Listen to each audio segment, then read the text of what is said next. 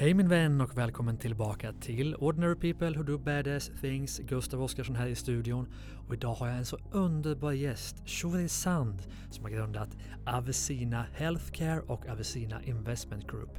Vi kommer snacka om jämställdhet, integration, entreprenörskap, bästa starta eget-tipsen och så mycket annat som jag tror att du kommer uppskatta enormt mycket.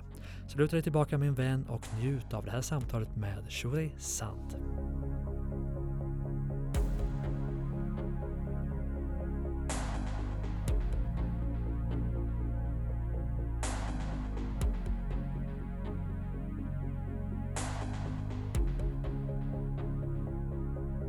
Varmt välkommen till Ordinary People Who Do Badass Things, Shuri Sand.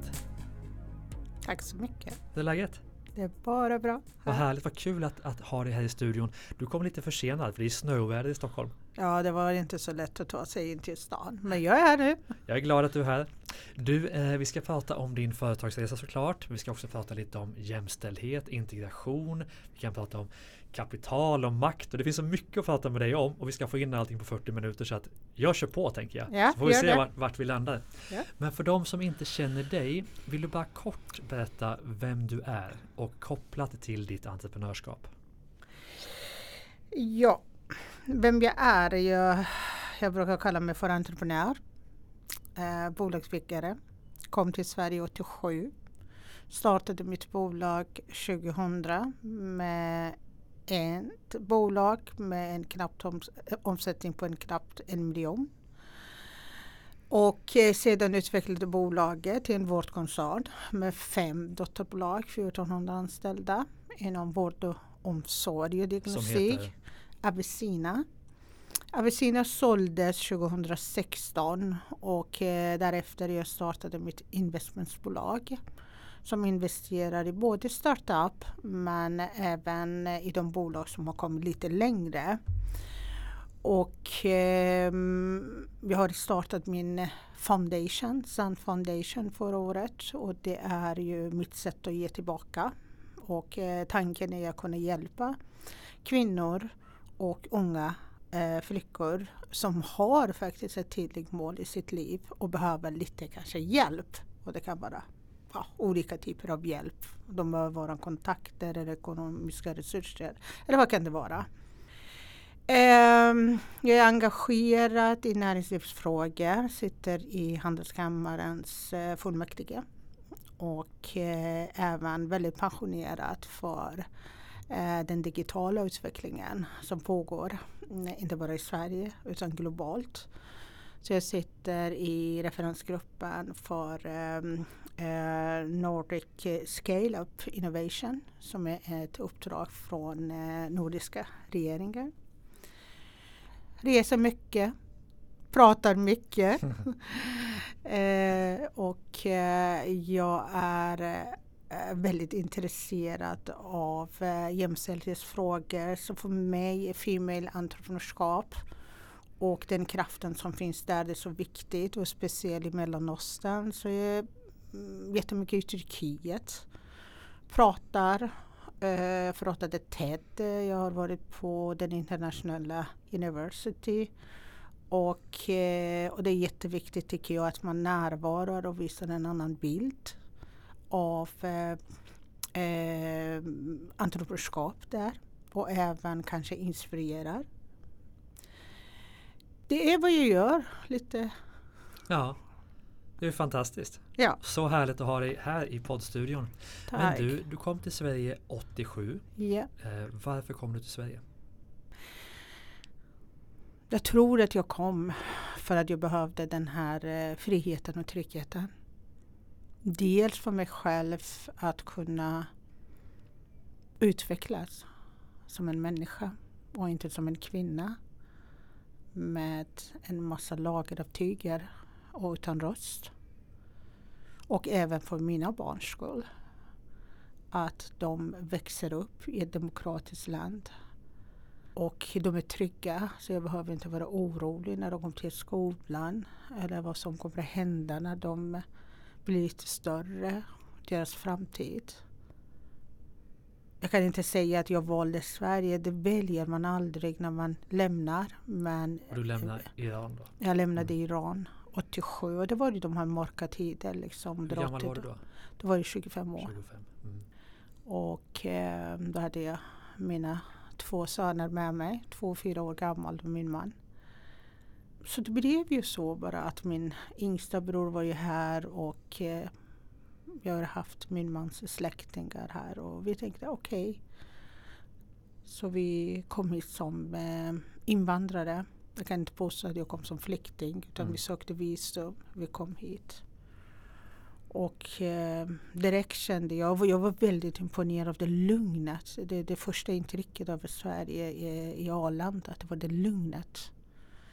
Det var inte de där aggressiva liksom, ansiktet och lite de blickarna som de senaste tiderna vi möter ju på gatorna och eh, på flygplatsen i Iran. Utan det var så, så lugnt, det var så tryggt, det var så trevligt. Men det var väldigt kallt. Mm. Men eh, så, så var det. Mm. Jag tror att det var mer att jag är en av dem som sökte trygghet. Mm. Men den första tiden då i Sverige, för det tog ju ett tag innan du startade bolag, det var 2000 yeah. sa du. Vad gjorde du, eh, vad ägnade du din tid åt under första perioden? Jag satsade på språket förstås. Mm. Och eh, insåg jag mm, väldigt, väldigt eh, tidigt att eh, den här svenska på invandrare som fortfarande finns, det kommer inte ta mig in till samhället. Eh, då sökte jag till universitetet läste jag språket eh, i ett år, två intensiva kurser. Året efter, 88, kom jag in på universitetet, Hälsouniversitetet i Linköping. 91 var jag färdig sjuksköterska, började jobba några år och sen tog jag min master inom eh, barnmorskeriet i Göteborg.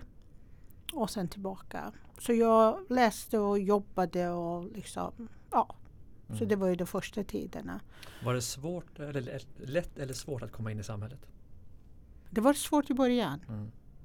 Jag tror att det var svårare när jag inte kunde språket. Mm. Sen när jag kunde språket då såg jag även en annan sida. Och det var ju liksom att eh, folk var väldigt trygga med sig själva. Med det som de kände till, det som de var vana vid. Och eh, på den tiden kanske inte var så många som vi liksom runt omkring. Till exempel i universitetet, det var bara jag i hela kursen. Och eh, jag kan inte säga att det var lätt utan man fick bevisa liksom, sig för folk. Mm. Många, många gånger. På vilket sätt? Både kunskapsmässigt, jobba hårdare och förklara och förklara och förklara. Eh, men sen upptäckte jag att ju mer man förklarar det blir ju liksom värre. Utan jag försökte lära mig att navigera, lära mig koderna, lära mig normerna utan att tappa mina egna bra normer och gränser och lära mig väldigt tidigt att integrera de goda från båda sidorna mm. utan att tappa mig själv. För det här var väldigt viktigt för mig. Mm. Och det här har också varit en kamp. För att när du försöker att vara dig själv och eh, du är främmande i ett land som är så liten och det är så homogen. Och eh, det kanske tolkas att eh, man vill inte integrera sig, man vill inte anpassa sig. Och för mig det var skillnad mellan integrering och anpassning. För jag kunde inte anpassa mig till varje ny miljö, till varje arbetsplats, till varje människa. Det skulle inte vara någonting kvar mm. av mig. Och eh, så jag försökte liksom satsa på integration.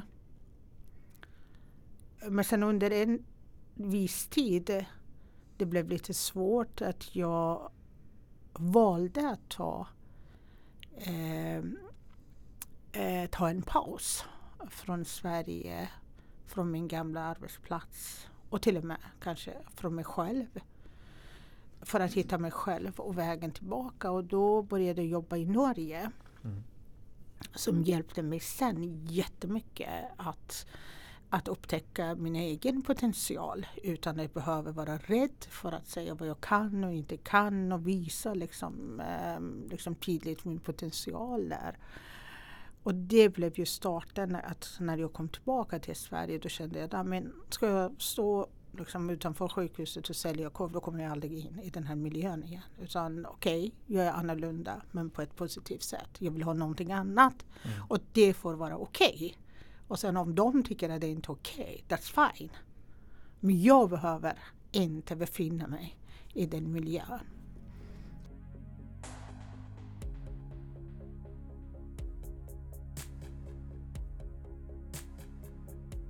Vad var svårast att komma in i Sverige?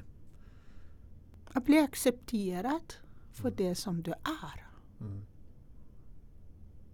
Jag tror att det är det problemet som vi har fortfarande och inte liksom kanske just mot folk som kommer utifrån. Även bland oss själva. En kvinna som kommer i en manlig miljö. Mm. En person som kanske kommer från Norrland och har andra vanor, andra sätt att bete sig. Är det något som är typiskt svenskt eller är det så var man än kommer? Som annorlunda? Jag tror att alla människor, jag, jag jag levde i en sån här mångfaldskultur i och med att jag växte upp i en militärbas. Mm. Där vi hade alla människor från alla hörn i Iran med olika liksom, bakgrund och religion och dialekter och allt det här. Och även liksom, utländska militärer från USA och England och Pakistan och allt det där. Så det, jag växte upp i den här mångfaldsmiljön. Och jag trodde att hela Iran, eller alla lever som oss, mm. men även där i Iran, då kände jag att någonting som man inte känner till, det väcker oro. Sen beror på motpartner, hur nyfiken man är, hur öppen man är för att lära känna den här främmande fenomen. Så det kan vara en människa, eller det kan vara en händelse, eller vad kan det vara? Men det som var svårt eh, i Sverige det var ju att du hamnar i en situation där du blir helt ensam. Du har inte så mycket val. Du har det svenska samhället som kanske har lite svårt att släppa in dig. Sen måste jag säga att på något sätt var jag i kamp med mitt eget folk som tyckte att jag är avvikande. Jag är jämt ute, antingen läser eller jobbar eller är utomlands och jobbar. Och det är inte den klassiska typiska iranska mamma som är hemma när barn kommer och sådär. Så, så så jag kan inte säga att det är typiskt svenskar, men svenskar har kanske lite svårare att släppa den här ramen. Att, eh, vad ska jag säga, liksom att komma närmare någonting som de inte känner till och de kanske är nyfikna. Men att våga. Det kanske är det rätta ordet. Att, att man vågar inte och ta till sig nya saker. Och det ser vi i samhället också. Vi ser ju i beslutsprocesserna också. Att man tar inte ställning, man är avvaktande. Och det kan vara kulturellt. Det kan vara så att Sverige har alltid varit det lilla trygga landet. Man behövde inte det. Mm. Man behövde inte ta ställning till nya saker utan det funkade. Det är ett fungerande liksom, eh, samhälle och system. Men så är det inte i Sverige längre. Det är inte det lilla utan det måste liksom, det står inför den här globaliseringen med massor med människor som kommer och vår beroendeskap av eh, omvärlden. Men eh, Nej, men jag, jag tycker att det som är gemensamt liksom mellan alla människor och speciellt länder med stark kultur. Det är att man måste kunna känna till och relatera sig till den personen eller till saken eller till händelsen. Och jag, var, jag kom från ett ställe som var långt ifrån Sverige. Så man kunde inte relatera sig till. Man kunde inte känna igen liksom, vanorna, beteendet. Liksom. Mm. Och, och, och, ändå upplevde du dig själv som annorlunda än de andra kvinnorna från Iran kanske då som du sa. Så, så jag måste komma vidare dit för vi har ju så, så ont om tid. Men vad, vad var det som fick dig sen att, att våga och kunna och vilja starta företag? Vad var det som fick dig att kliva på det tåget? Det var också liksom sådär att varför ska alla gå på samma ställe? Ja. Varför alla ska liksom befinna sig i en struktur i ett system? Det är också liksom att vi är olika, vi har olika behov. Mm. Och sen att kunna välja rätten att välja vårdgivare eller vårdinstans, det är en demokratisk rättighet. Mm. Och frågan var det liksom under alla liksom år som jag jobbade inom sjukvården i Sverige. Det var ett system som var byggt utifrån systemets behov, behov mm. av kontroll. Inte vad som var bäst för Inte vad som var bäst för individen. Mm. Och, eh, var det tror, därför du valde att starta?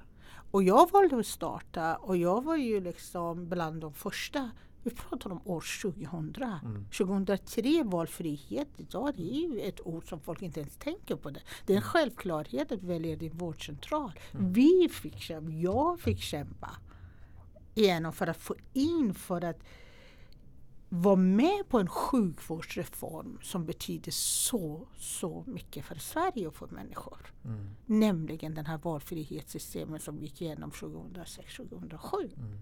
Men vad kom det sig att, att du hade styrkan att, att starta företag i det? För det var ju många som inte gjorde det. De flesta gjorde ju inte det. Varför, ja, var, det, varför var det just du som gjorde det? Ja, men det är det som är liksom att jag kanske när jag tänker tillbaka, jag har aldrig varit den som följde de andra. Inte ens när jag var barn. Nej. Utan när alla sprang åt ett håll, jag ville se vad som hände på andra sidan. har det alltid varit så? Ja, det har ja. alltid varit så. Ja. Det har alltid varit så.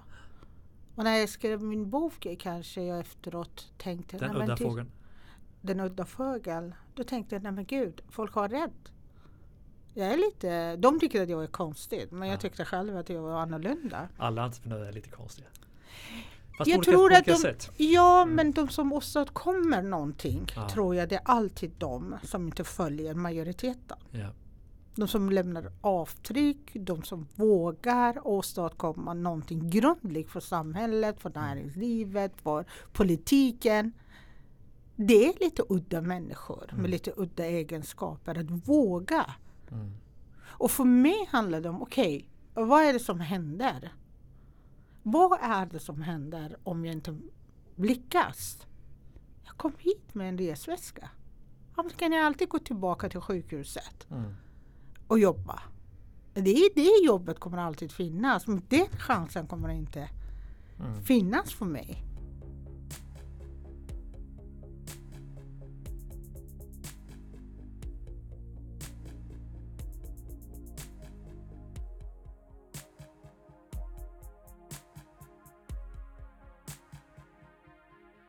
Men hur var det då att starta igång det här konceptet, det här företaget?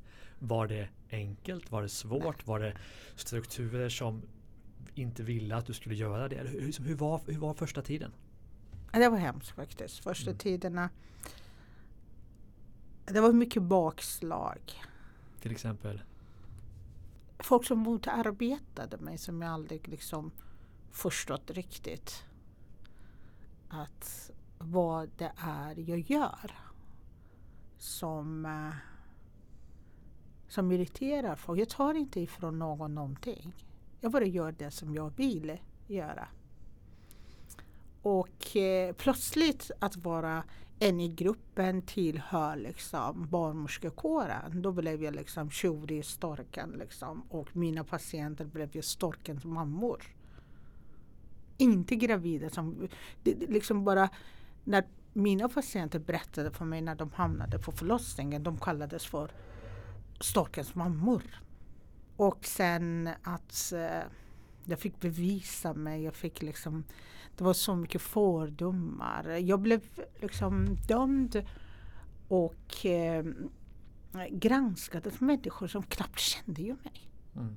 Och, och varför då? För att du var från ett annat land, annan kultur? Nej, för att jag tycker att eh, jag gjorde någonting som ingen annan Okay. kanske vågade. Och Mm. det var liksom eh, jag fick bevis på det här. En dag satt jag på, på mottagning och sen kom upp en äldre dam Mm. eh, med lite grejer och ville träffa chefen. Och så när jag träffade henne då sa hon så här att jag hade den här drömmen under 70-talet. Men jag vågade aldrig för mina kollegor. Jag vågade aldrig att göra någonting som var annorlunda. Men du gjorde det. Mm. Och jag vill att du ska ha mina liksom, grejer. Så jag tror inte att det skulle handla om mig.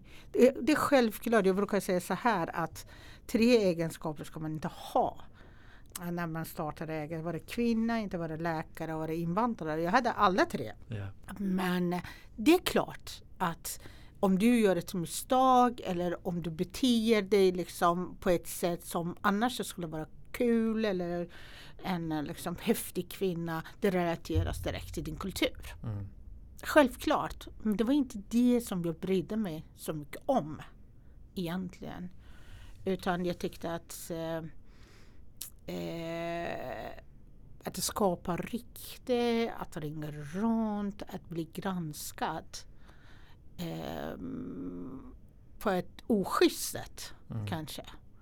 Och det skulle hända vem som helst. Vi har ju många som har råkat illa ut. Bara för att de har gjort någonting annorlunda så har det liksom deras insatser många år senare Mm. har varit väldigt avgörande Mm. för näringslivet. Men jag tror inte att jag har gjort någonting som i början som folk tyckte att det var okej. När jag tog över hela diagnostiken i fyra landsting i hela Sverige och började med digitalisering redan 2005. Mm. Då sa de att Avicina och Shurisan ersätter människor med maskiner. Mm. Idag, 2023, man pratar om digitalisering. Mm.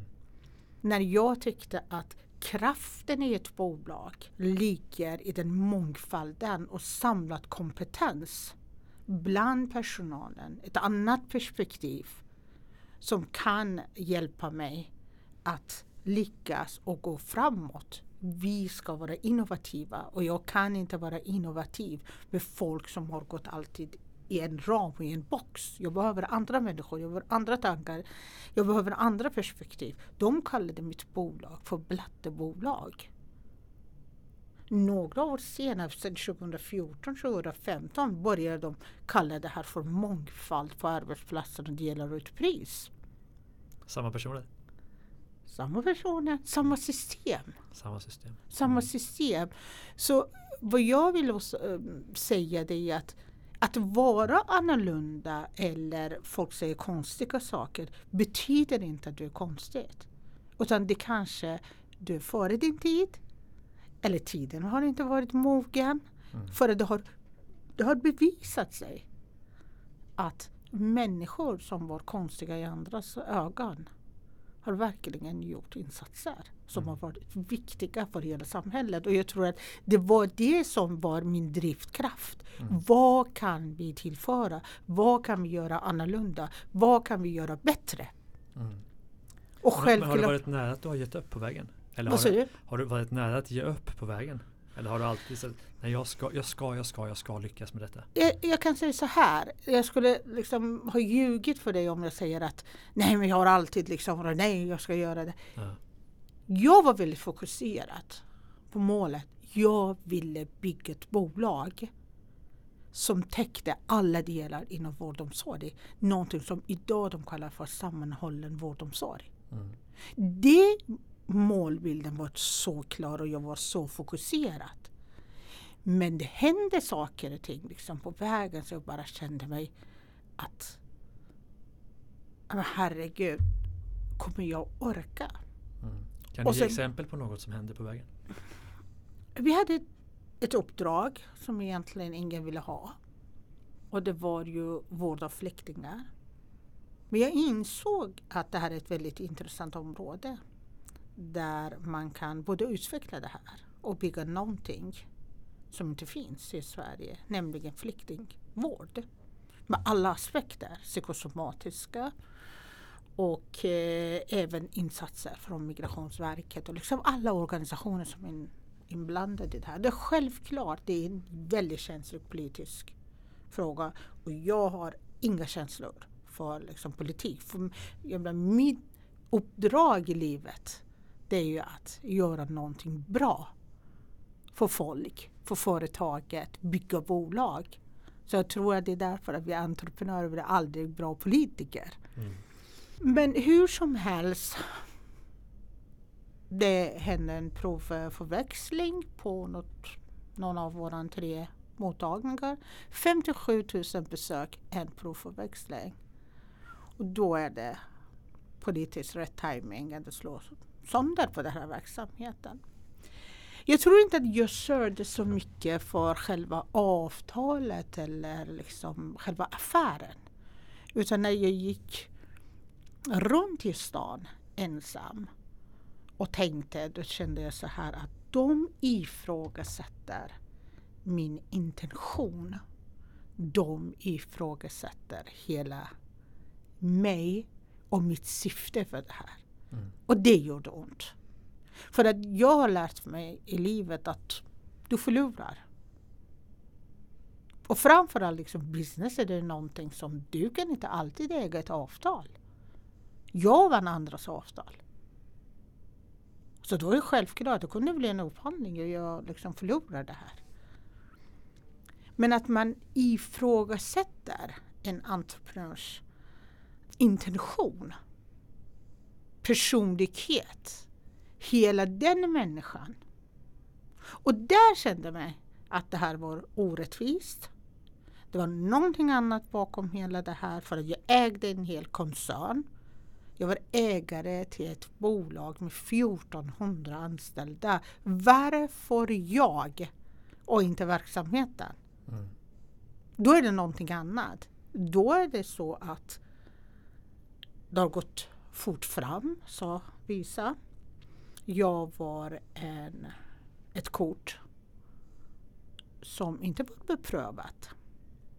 Och det är det som var nackdelen med den här lilla svenska marknaden. Att det är alltid några, alla känner varandra och alla är trygga med varandra. Plötsligt kommer en tjej som säger, "Nej, men vänta lite, det här kan vi göra bättre. Mm. Det här kan vi göra annorlunda. Och sen tar affär efter affär. Mm. Avtal efter avtal framför näsan på Vad, vad var det som gjorde då i det du gjorde annorlunda som gjorde att det blev så stort? Det var på den tiden, jag vet inte om det är fortfarande så, men det var på den tiden en filosofi. Är du barnmorska då ska du hålla dig till barnmorskeriet. Mm.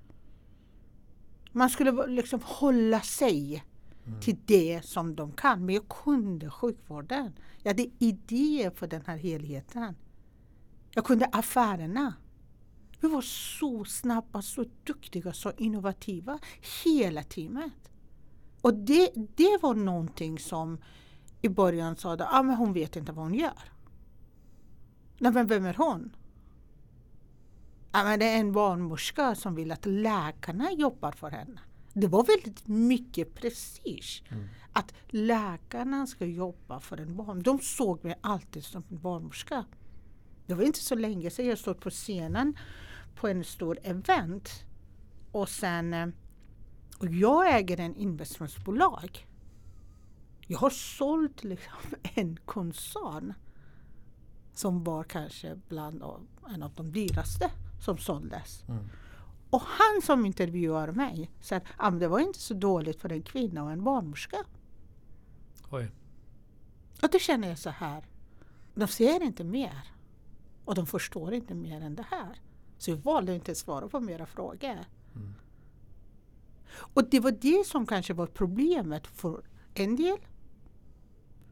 Det var kanske ett problem att ut, för systemet att du utmanar en sjukvårdspolitik som är trögt, som är segt, som är kostsamt, som låter människor vänta.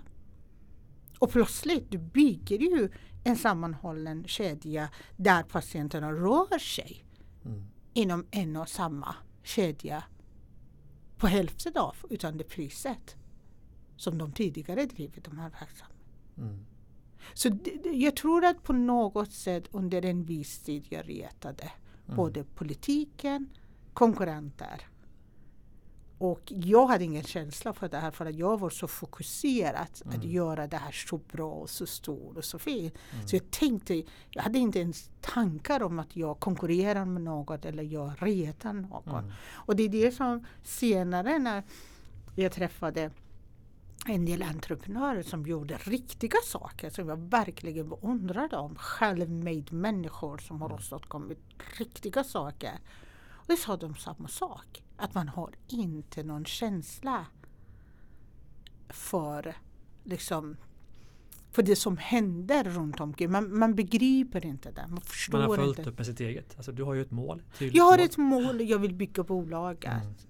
Jag förstår min organisation. Jag var Mm. mån om mina anställda.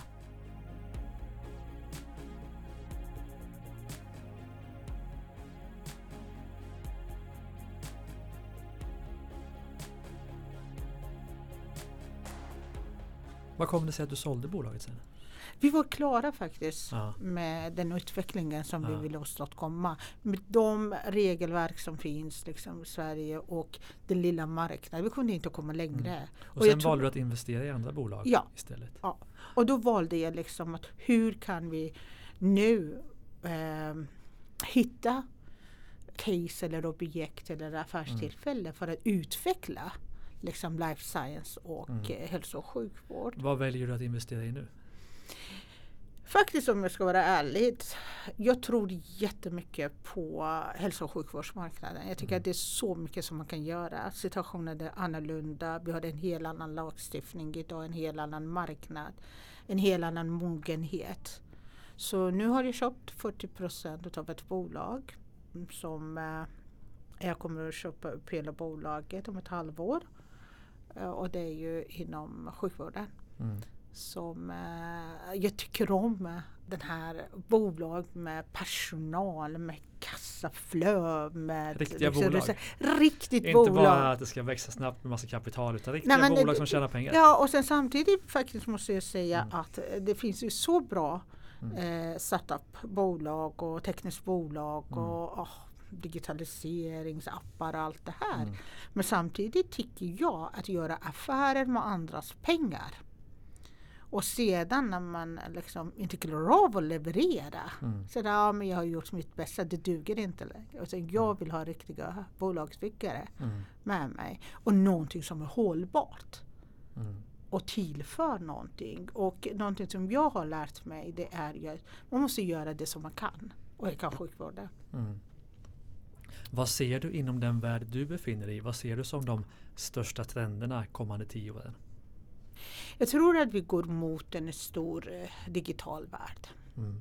Eh, vi går mot enorma tekniska utvecklingar. Men sen samtidigt frågan är ju om den tekniska utveckling täcker allas människors behov Mm. så att säga. Det blir en brunskap av tekniken. Och eh, jag tror att det som är bra det är ju att Sverige kommer inte vara ensam. Utan Sverige behöver den globala världen. Och världen behöver det lilla landet. Och eh, att göra affärer det är någonting som håller liv i alla länder. Och det är någonting som, som eh, vi ser nu att många länder behöver. Att med den här dåliga ekonomin med den attityden som växer nu ser vi framförallt liksom i Europa i många länder.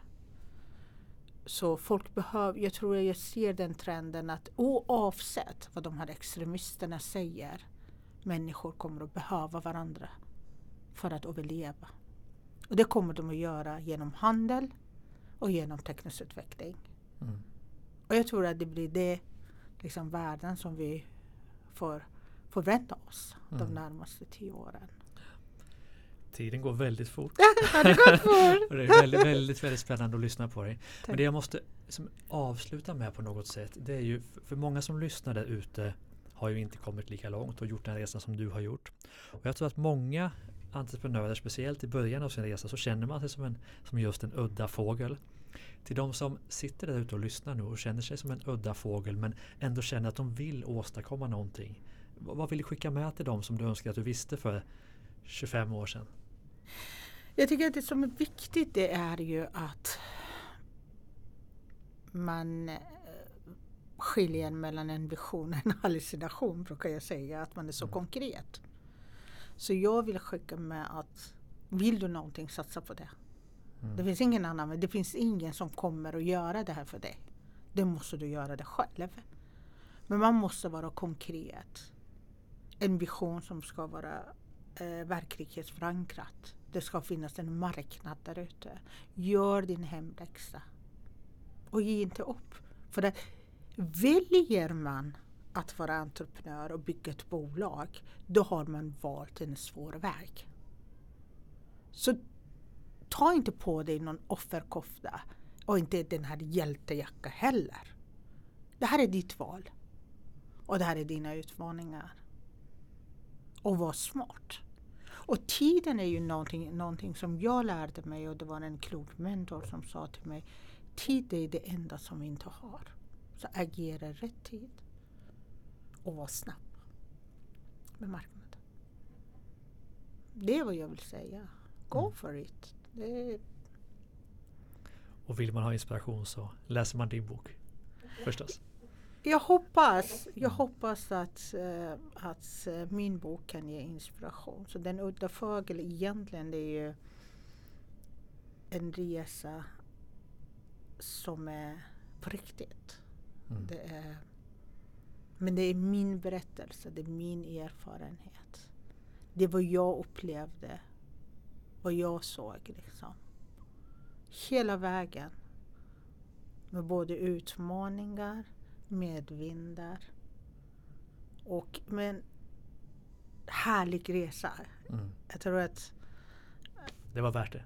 Ja, oh ja, oh ja, oh ja. Det här, det här var värt. Ja, ja. Ibland brukar jag säga jag saknar 20 år! Ja. Så jag var 20 år yngre, då skulle jag liksom vända upp och ner i marknaden igen. Ja, det är inte så. för sent. Kör på. Du vet, nu kommer vi leva till vi blir 150 så att du har gott om tid. Ja, jag vill Eller? inte leva till 150. ja. Shuri, fantastiskt kul att ha med dig i podden. Jag är så tacksam för att du ville komma. Tack för att du vill ha mig i den podden. Och tack till dig som lyssnar. Lyssna också på våra andra poddar. Starta eget-podden och Business X. Och glöm inte att signa upp för en prenumeration på Ordinary People Who Do Badass Things. Stort tack för idag. Hej då.